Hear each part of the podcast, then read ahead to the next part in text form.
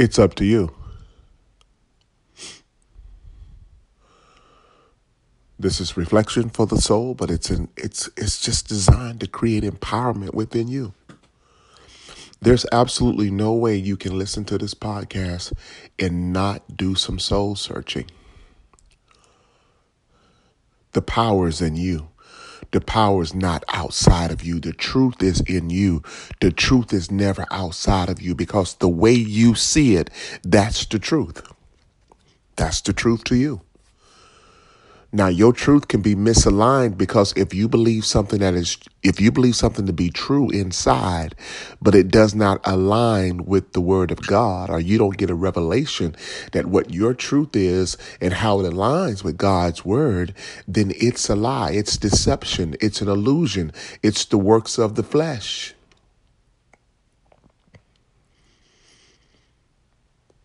You've been through enough. I'm talking directly to the person who is choosing to listen to this podcast. You've already been through enough. Matter of fact, you don't been through too much.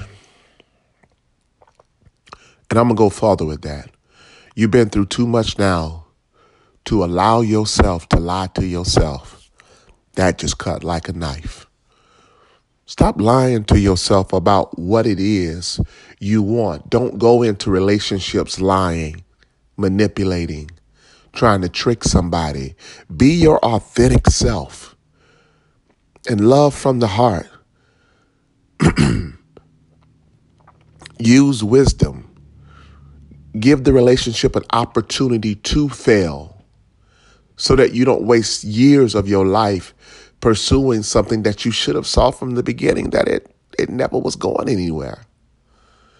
But vice versa is it is it possible that you're able to admit to yourself and on this podcast that there are some relationships that you simply lost simply because you lied? You didn't tell the truth from the beginning. And then when the truth came out it was too late. You had built a false relationship on a lie. It's up to you Listen, as your life coach, you know one of the primary keys of my ministry is manifestation. I'm aware that there are a lot of new gurus and new age people use that term as well. But number one, let me tell you something.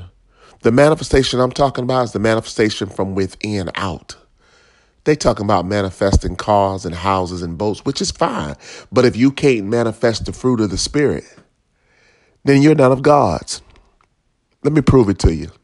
You see, because my truth aligns with the word of God.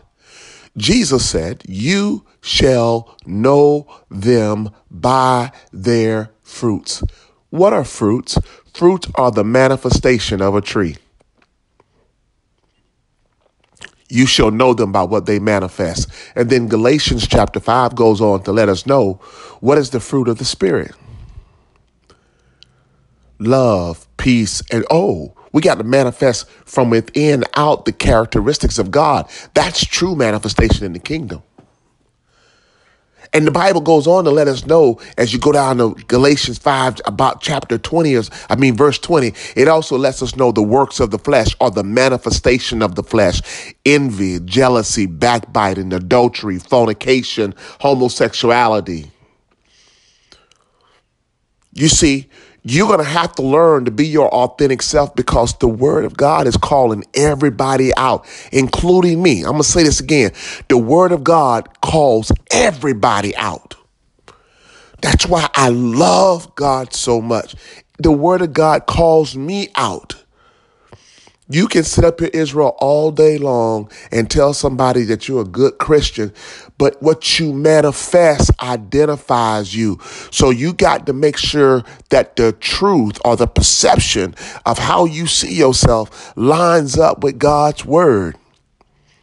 If God says that his children are full of long suffering, love, peace, and joy, and patience, and not, then it's all about manifestation. And manifestation lets everybody know the truth about who you are. Now, in the crescendo, do you know who you are?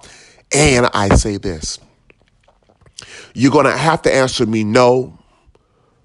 I don't know who I who I am, and I'm going to tell you why. You have to say no. You have to say no because you say I don't accept the truth of how I align with God's word in my present day life. I don't accept that I'm a sinner. I don't accept that I have a nasty attitude. I don't accept that I'm a very insecure, weak minded person when it comes to relationships. I don't accept that.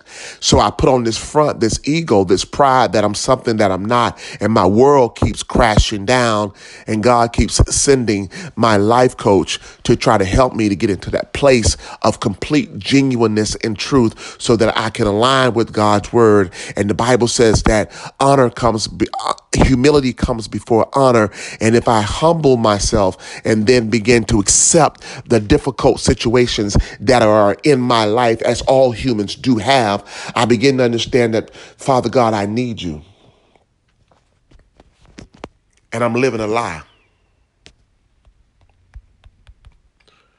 And the truth of the matter is, God, the reason why I'm truly not married is because I use manipulation and witchcraft to try to trick somebody to be with me. I lie. I tell little white lies. I misguide the truth to fit my agenda. The truth of the matter is, God, I hate men or I hate women. And hate is not the fruit of the spirit, but it is the works of the flesh. So, God, there's a demon operating through me, and I'm never able to come to the truth and verbalize that there's a demon that keeps operating through me that is sabotaging my entire future. It's killing my finances, it's killing my love life. It's killing my relationships. I hate myself. I'm on different medications and I smile and I fake it out every day. That's the truth.